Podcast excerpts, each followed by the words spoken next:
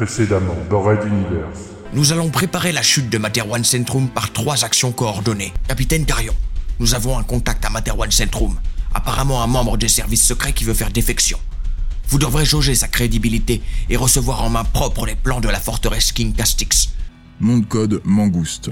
Son but est de réaliser une opération d'intoxication des renseignements ennemis pour qu'avec des plans truqués, il se lance à l'assaut de la forteresse King Castix que nous aurons préalablement bien préparée. Vous allez vous rendre vous-même au rendez-vous du lieutenant et vous remettrez les documents en main propre à ce contact. Vous prendrez aussi en charge la responsabilité de l'annonce de cet acte. Rassurez-vous, vous serez bien sûr relâché rapidement en sous-main. Pour son roi. Et pour Materwan. Ismen Je... euh, Non, non, excusez-moi. Ça doit être la chaleur. Si nous sortions un peu, voulez-vous? Lieutenant Ismen Taken, service de sûreté de l'État de Materwan. Voici vos documents. La jolie fille qu'il ne pensait plus jamais revoir était en fait une espionne.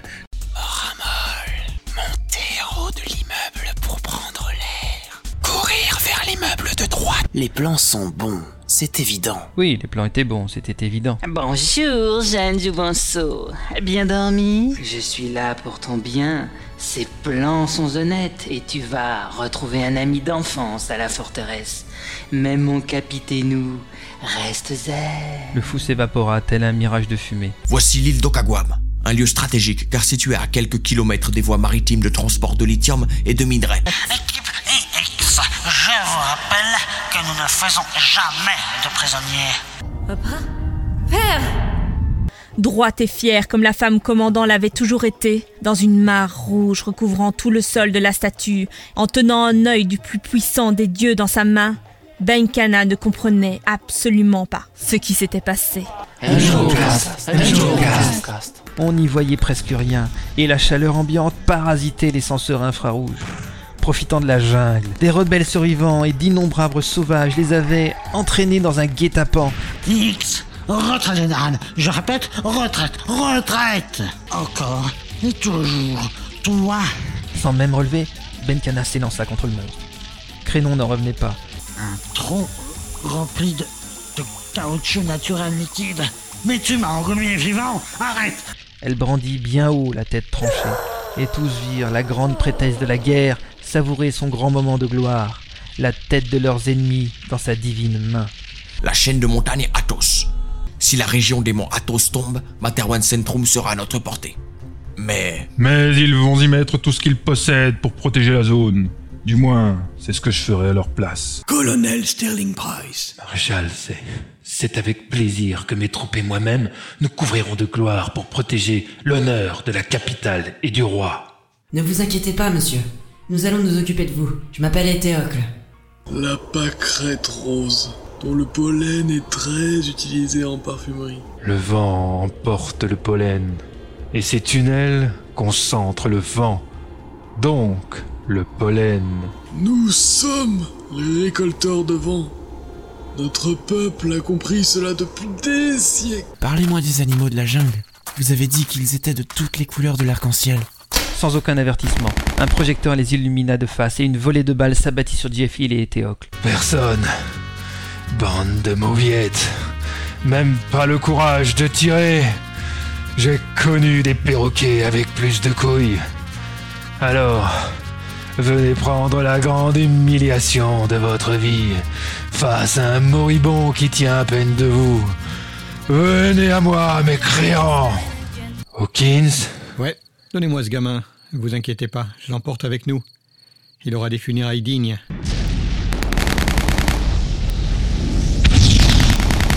Cela sent le piège. C'est trop facile. Ils connaissent nos forces et... Donnez l'ordre à vos chars d'attaquer, Price. Le roi et Materwan Centrum ont les yeux rivés sur vous en ce moment. Capitaine, les talus Qu'est-ce qu'ils ont, les talus? Ils sont remplis de charges explosives sur toute leur longueur Il y a des kilomètres de charges explosives Il avait besoin que cette paroi cède au moment précis où le maximum de chars se trouverait dessus. Et c'était maintenant.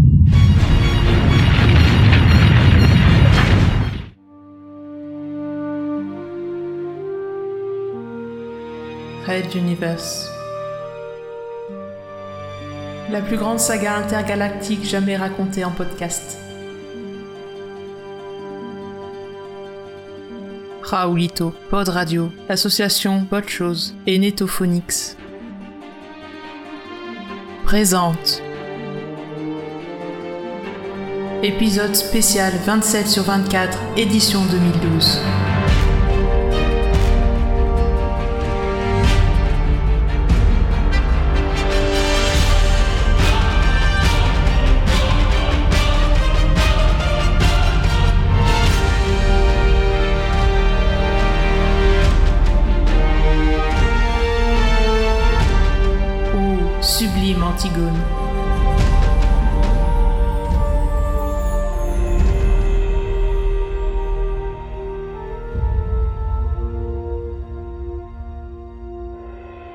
Cinquième partie.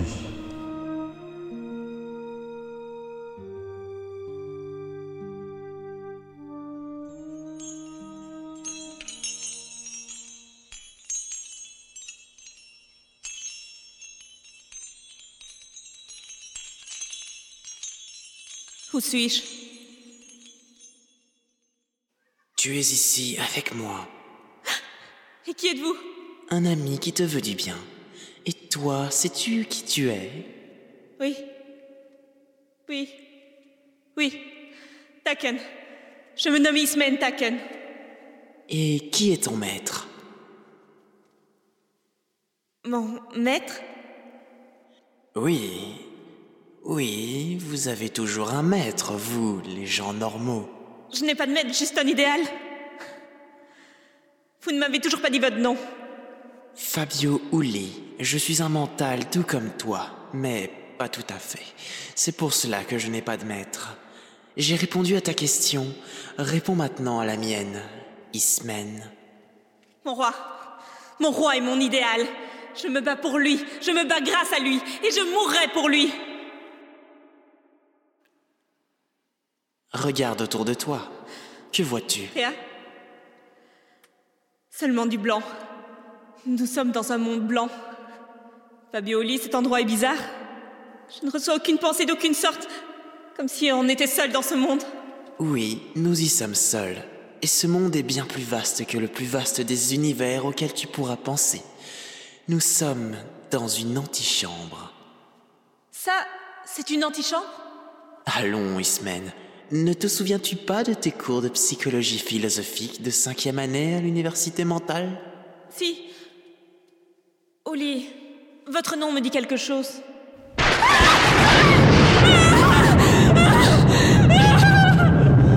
Soudain, le monde se déstabilisa. Il devint noir sous l'effet de plusieurs flashs, tandis qu'Imen tomba à genoux, hurlant, la tête entre les mains. Puis, tout redevint normal. Mais que s'était-il passé? Rien de grave, Ismen. Reprenons notre conversation si tu le veux bien. Donc, tes cours? Psychologie philosophique. Il s'agissait de cours sur l'intersensitif de chacun contre l'apparence du moi. Bravo Trop peu d'étudiants se concentrent sur les cours réellement importants. Si tu veux bien, je te propose de marcher un peu. Par ici, d'accord? Oui, pourquoi pas? Qu'est-il arrivé tout à l'heure? C'était le début de ton passage. Alors, l'interne sensitif, euh, cela donnait quoi? C'était. Je m'en souviens bien. En fait, en fait, j'adorais ce cours. On tentait de définir quelle sensation serait produite par le second niveau de profondeur d'un esprit. Ressentirions-nous des sensations physiques? Aurions-nous une image, etc. Et puis? Et Bien, tout dépendait justement de l'apparence du moi qui définirait cela.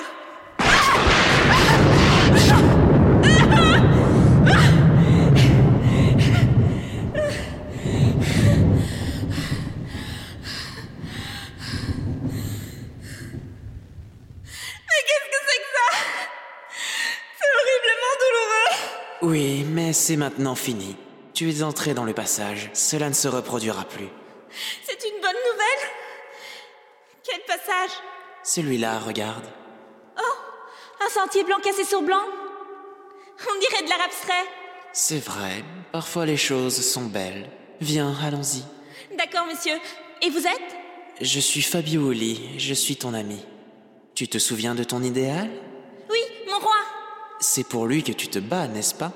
Monsieur. Je veux servir mon roi. Mon roi. Mon roi. Doucement, tel un coin de feuilles noircissant sous l'effet d'une trop forte chaleur, l'obscurité apparut derrière eux à l'horizon, progressant vite. Allez, viens, Ismen. Nous allons retrouver ton roi. Il est là-bas, mon roi? Pas encore, ma petite. Mais il va y aller bientôt. On va lui préparer un beau palais rien que pour lui. Par là, il va venir? Oui, viens, marchons, veux-tu? Oui, monsieur. Monsieur, c'est quoi ton nom? Fabio Uli, petit Ismen. Je suis ton ami et je t'accompagne là où seul moi peux t'accompagner. Viens, marchons. La noirceur engloutissait tout, seul restait une petite lueur où un jeune homme et une petite fille marchaient, main dans la main, vers nulle part. Puis plus rien. Lieutenant Imen Taken, officier du ministère des Affaires mentales.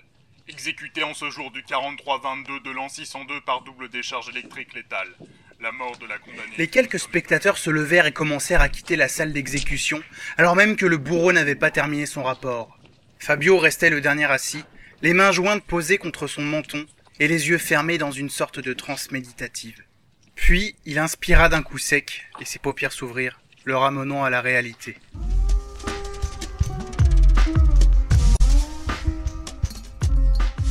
Un rapide coup d'œil au fauteuil voisin.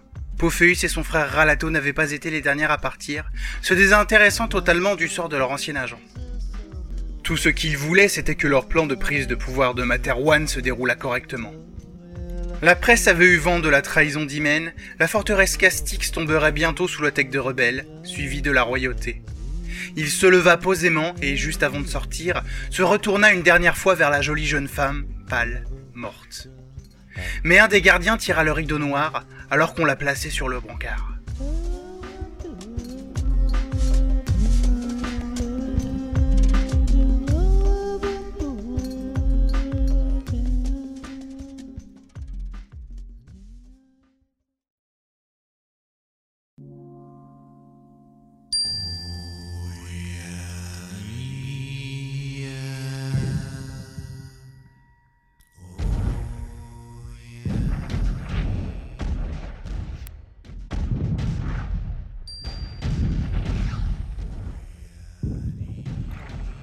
Les soldats ennemis étaient en fuite. On pouvait apercevoir au loin, là où le terrain devenait plage puis océan, les derniers véhicules amphibies de l'armée royale tentaient de lamentablement prendre le large, des hommes en uniforme agrippés à leurs flancs, sans chef, abandonnant de nombreux matériels de guerre sur la plage. Des chasseurs légers et des canons mobiles, tous dérobés dans le campement retranché, harcelaient les fuyards, tandis qu'une colonne de prisonniers marchait vers les montagnes où de grandes cavités sûres leur serviraient de geôle jusqu'à nouvel ordre, sauf s'ils décidaient de se joindre à la révolution. Dans une immense gerbe de feu, saluée par tous les okagmom et les rebelles présents, la grande tour de défense s'effondra dans un nuage de poussière de béton. Elle avait empêché les sous-marins et croiseurs rebelles de fermer la route maritime des porte-containers géants provenant des grandes carrières de l'Est et approvisionnant Materwan Centrum. La capitale de Materwan venait de perdre une de ses plus importantes sources de ravitaillement stratégique. Évoluant lentement au milieu des véhicules et de ses hommes heureux, Benkana ne pouvait absolument pas partager la joie de ses subalternes. Un ou deux fidèles écartaient d'ailleurs les guerrieros et les indigènes voulant remercier M. Jocasta, celle qui les avait menés à la victoire fanatique. Le prix du sang qu'il fallut payer était trop énorme. Mais il n'y avait pas que cela. Le regard pointé vers l'horizon infini marin, ses cheveux en bataille lui passant parfois sur le visage, elle finit par stopper sur la crête d'un petit monticule qui dominait la plage, ses lieutenants attendant sagement quelques pas derrière elle. Au loin, de petites explosions ponctuaient la retraite des royalistes. Benkana serra les dents, dévoilant ses canines et bientôt toute sa dentition, ses paupières s'écartant comme pour laisser sortir ses yeux de leurs orbites et une expression enragée, exultant de haine et de douleur se dépeignit sur tout son visage, tandis que ses mains crispées froissaient le message arrivé une demi-heure plus tôt et qui annonçait l'assassinat de son père.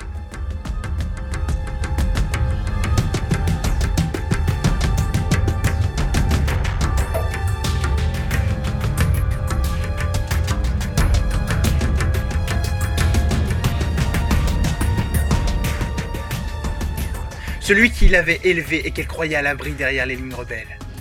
Un filet de sang coula le long de ses lèvres, elle ne s'en préoccupa pas, laissant les quelques gouttes perler jusqu'à son menton, où le vent les détacha, tels des pétales d'une rose vivante, emportés vers le large.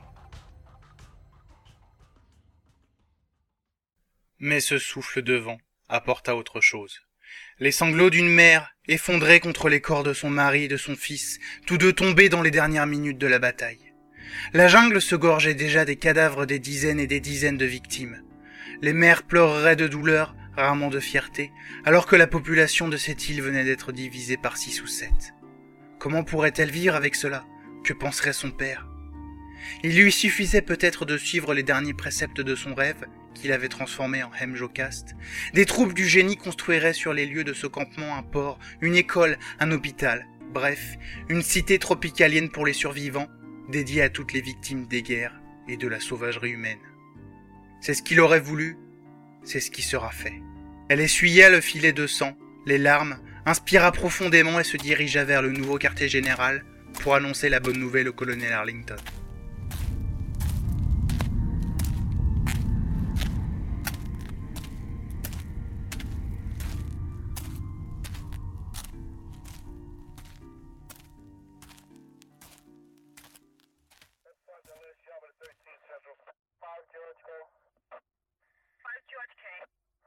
Lâchez-moi, Weston. Monsieur, suivez mon conseil, je vous en conjure. Mais êtes-vous devenu fou?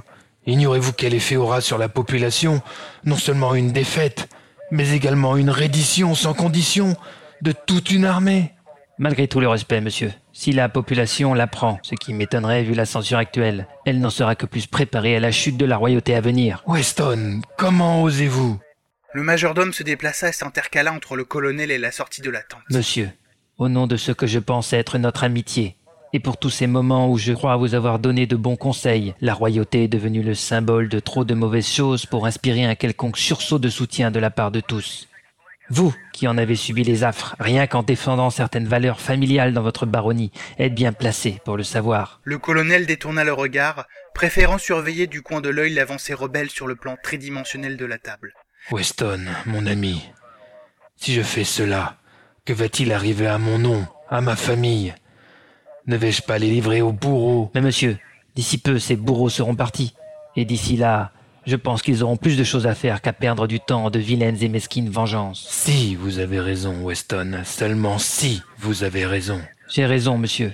Et si vous voulez une dernière preuve de tout ceci, regardez donc cette pièce. Elle est à l'image de l'état de Materwan. Il ne reste que nous deux, en proie au doute. Tout ce matériel et cette technologie de guerre ne sert à rien, car les hommes se sont enfuis. Bientôt, ce téléphone va sonner et un maréchal inquiet viendra quémander de quelconque bonne nouvelle. Il fit quelques pas, posant sa main sur l'épaule de Sterling Price. Celui-ci se retourna, et les yeux dans les yeux, Weston convainquit son ami. La guerre est perdue, monsieur. Il est en votre pouvoir maintenant de l'abréger ou de la faire durer encore un peu, mais ne doutez pas de sa conclusion. Le sergent Hawkins pénétra dans la pièce du centre de commandement une petite demi-heure plus tard, accompagné de ses commandos. Il reçut la reddition sans condition du commandant en chef pour la région Athos, qu'il traita avec les égards dus à son rang. On dit qu'impressionné par une certaine grandeur de cet homme, il partagea même un verre de rhum avec lui.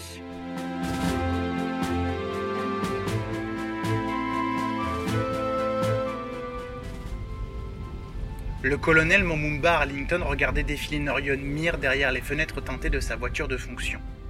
La capitale de la nouvelle république de Materwan se construisait lentement, très lentement. On se demandait même si un jour elle serait reconstruite, car l'hiver allait arriver bientôt et les températures descendraient trop bas pour permettre à un quelconque béton frais de ne pas geler. Il était plutôt probable que Materwan Centrum continue à tenir ce rôle dans l'avenir et que Norion Mir ne serve que de symbole. Coup sur coup, un très grand nombre de bonnes nouvelles lui étaient parvenues. Okagome était aux mains de forces rebelles, Athos était une victoire totale, et la forteresse Castix, symbole parmi les symboles, venait de tomber. Sur l'échiquier planétaire géant qu'il tentait de mettre en place avec l'armée libre pour le compte du Haut Conseil de la Révolution, on pouvait dire qu'il était presque arrivé à l'échec et. Tous les coups avaient réussi, c'en était presque inespéré. Pourtant, il conservait sa grise mine, car c'est quand l'animal est acculé qu'il montre le plus ses crocs. Et les crocs de la royauté s'appelaient bombardement stratosphérique à grande échelle. La voiture se gara devant l'immeuble où était installé le QG des communications, et malgré la faible distance entre les portes d'entrée du bâtiment et la portière du véhicule, Arlington fut couvert de neige poudreuse une fois dans le vestibule. On s'occupa de ses manteaux alors qu'il était conduit dans un bureau spécialement équipé. Devant un écran de contrôle, un opérateur lui expliqua qu'une requête au code royal inconnu était en attente depuis une trentaine de minutes. Seule l'entête du signal était claire, colonel Momumba Arlington, suivi de quelques chiffres. Momumba eut un choc en découvrant la série de chiffres. Il s'agissait d'un code de décryptage secret assez ancien, datant d'avant la sécession, lorsque lui-même était responsable d'une brigade de transmission et codage. Il composa le code de réponse de l'époque sur la console et l'appareil de contrôle lança la procédure pour rétablir la liaison, reconnaissant ainsi la réponse du colonel comme exacte. L'écran s'activa après quelques minutes, laissant apparaître un des officiers supérieurs les plus secrets et les plus dangereux de la royauté, le contre-amiral Pophéus en personne. Bonjour, colonel Arlington. C'est un plaisir de vous rencontrer enfin. Nous nous demandions si vous alliez répondre. Momumba resta sans voix quelques secondes, puis donna l'ordre de le laisser seul dans la pièce. Quelle que soit cette conversation, elle allait devoir rester secrète. Il lança cependant un enregistrement pour conserver une trace en vue de communication au Haut Conseil. Bonjour, amiral. Ne me dites pas que vous avez monté tout ce stratagème pour me rencontrer. C'est me faire beaucoup d'honneur. Trêve de plaisanterie, colonel. Je tenais à vous féliciter pour la prise de la forteresse King Castix. Je suis satisfait de voir que vous avez su utiliser intelligemment mes plans. Vos plans? Le capitaine Ange Carillon a reçu au nom de la rébellion les plans de la forteresse grâce à mon adjoint, le lieutenant Ralato Ouli. L'objectif était que vous y entriez, colonel. Vous prétendez nous avoir aidés dans cette affaire Je prétends vous en avoir fourni les plans. Un allié dans la forteresse pour ouvrir les portes et réduire les garnisons pour vous simplifier le travail. Tout cela dans un seul but, accélérer la chute de la royauté. Amiral, ce que vous me dites nécessite des preuves. Je pense que vous m'en comprenez. Parlez à votre capitaine, demandez-lui si 67-5 n'est pas la personne dont le dossier est transmis en ce moment à vos services.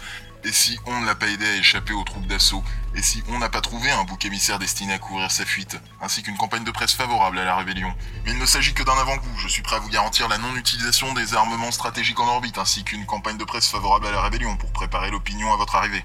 Et en échange de quoi? La fin de la guerre, une transition démocratique et...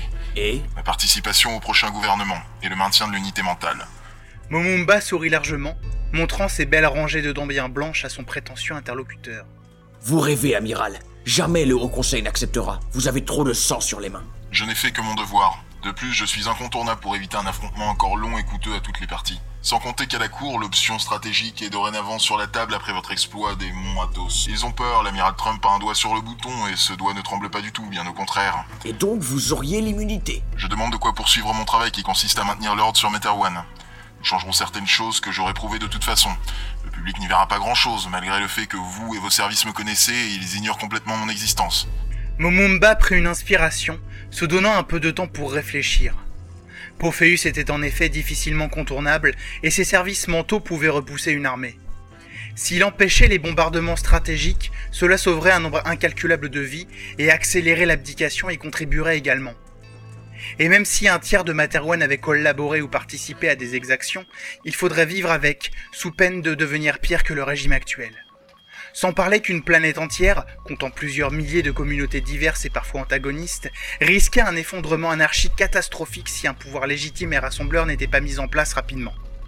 Et Pophéus se proposait d'aider pour tout cela, en échange d'une place pour la suite. Bien, amiral, je vais transmettre votre proposition au Haut Conseil de la Révolution. Eux seuls sont capables de prendre ce genre de décision. Merci par avance, colonel. Transmettez-leur mes sympathies. Et dites-leur aussi de ma part que d'ici deux jours, je leur offrirai une insoumission de la flotte spatiale. Ces braves soldats refuseront de tirer car j'y ai remis bon ordre. Vous jouez avec le feu, amiral. Peut-être, mais n'oubliez pas que si j'échoue, ce feu vous est destiné. Contre-amiral Pophéus, fin de la communication. L'écran s'éteignit et la console se réinitialisa. S'il n'avait pas enregistré le tout, Arlington penserait avoir rêvé. Récupérant la bande, il se hâta de la transmettre au Haut Conseil. Il imaginait déjà la tête qu'allaient faire les membres.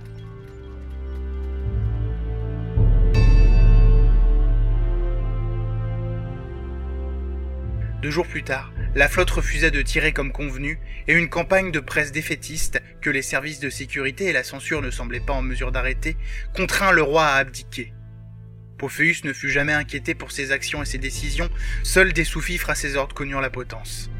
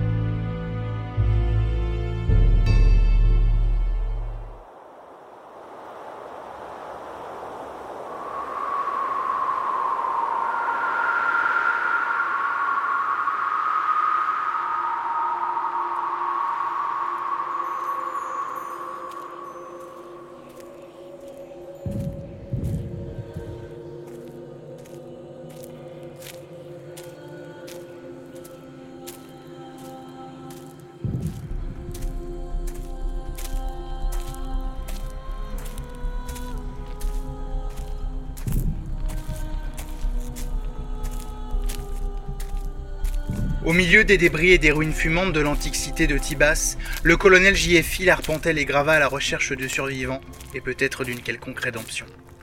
La douleur à sa jambe lui permettait de ressentir, mille fois trop légèrement, le mal qu'il avait fait. Quelque part du côté de ce qui fut la mairie, il aperçut un vieil homme se traîner lentement hors des gravats, serrant dans la main une canne de bois et laissant dans son sillage une traînée de sang qui imbibait spontanément la poussière omniprésente. Il s'approcha et l'aida à poser son dos contre une dalle effondrée. Ses vêtements étaient rouges, son teint plus pâle que jamais même pour un récolteur de vent. Dans un souffle rocailleux, le vieux leva douloureusement la tête et affronta le regard de son sauveur. Tyresis, je suis le colonel John Fitzgerald Hill, commandant des forces rebelles de cette bataille. Vous êtes vivant Cela m'aura coûté une jambe tout de même. Cela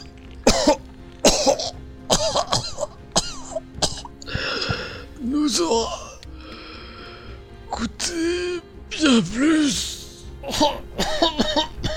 Le vieillard eut une quinte de tout qui se termina en crachat mousseux et rose. Avez-vous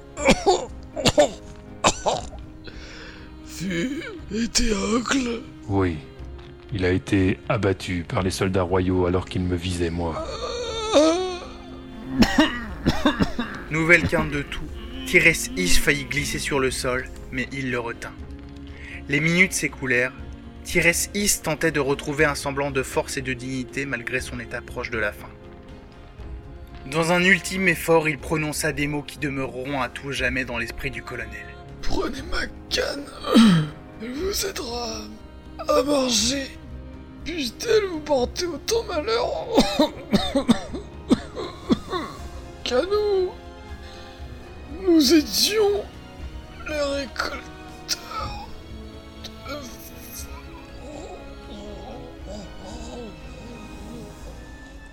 Quelques derniers gargouillis incompréhensibles, puis ce fut fini. Le vieux et dernier maire des récolteurs de vent était parti avec son peuple. Mais pour le colonel J.F. Hill, ce n'était qu'un avant-goût de son futur enfer personnel. Il saisit la canne de bois foncé aux pommeaux sculptés et se redressa en prenant appui dessus. John contempla le corps allongé, ignorant s'il allait se remettre du coup si exorbitant de cette bataille, mais il voulait maintenant visiter la totalité de la ville détruite, soutenir la vue de toute cette horreur et ne jamais oublier. Jamais se pardonner, quitte à en devenir fou.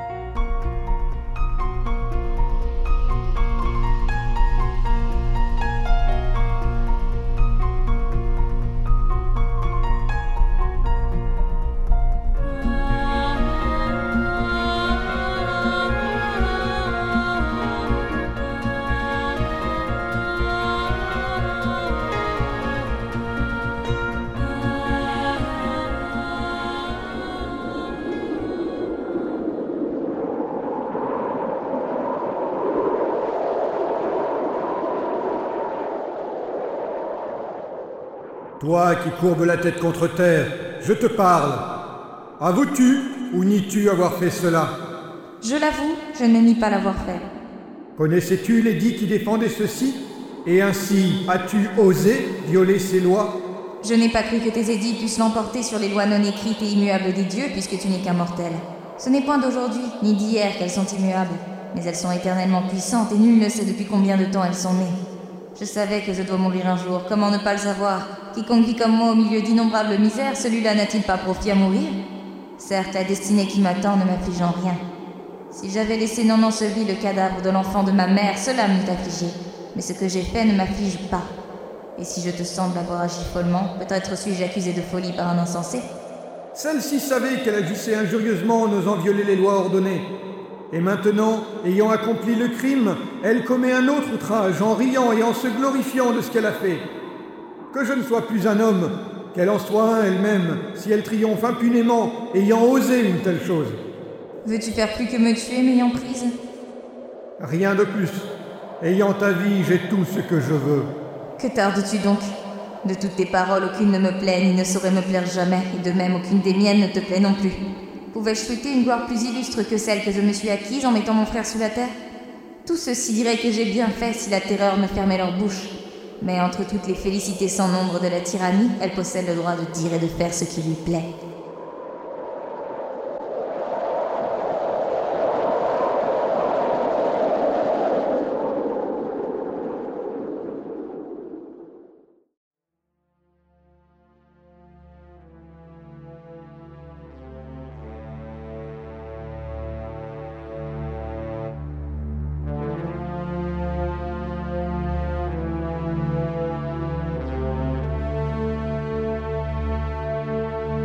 Ô sublime Antigone.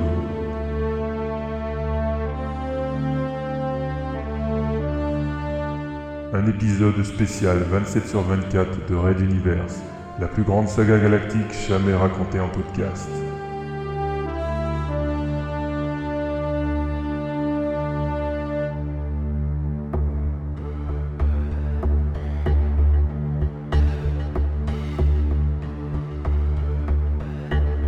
Écrit et réalisé par Raoulito.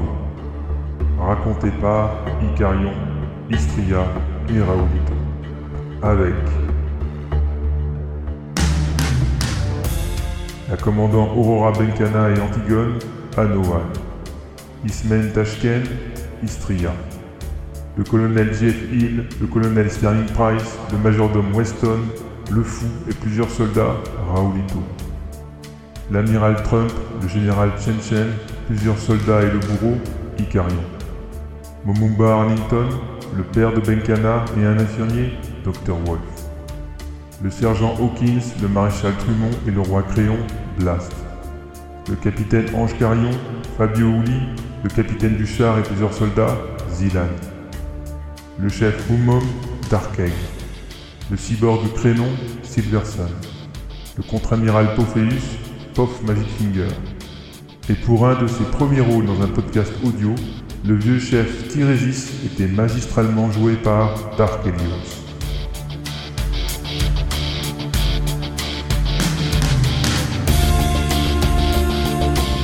Merci à Pod Radio, à l'association Pod Chose, à Netophonix et au site Jamendo.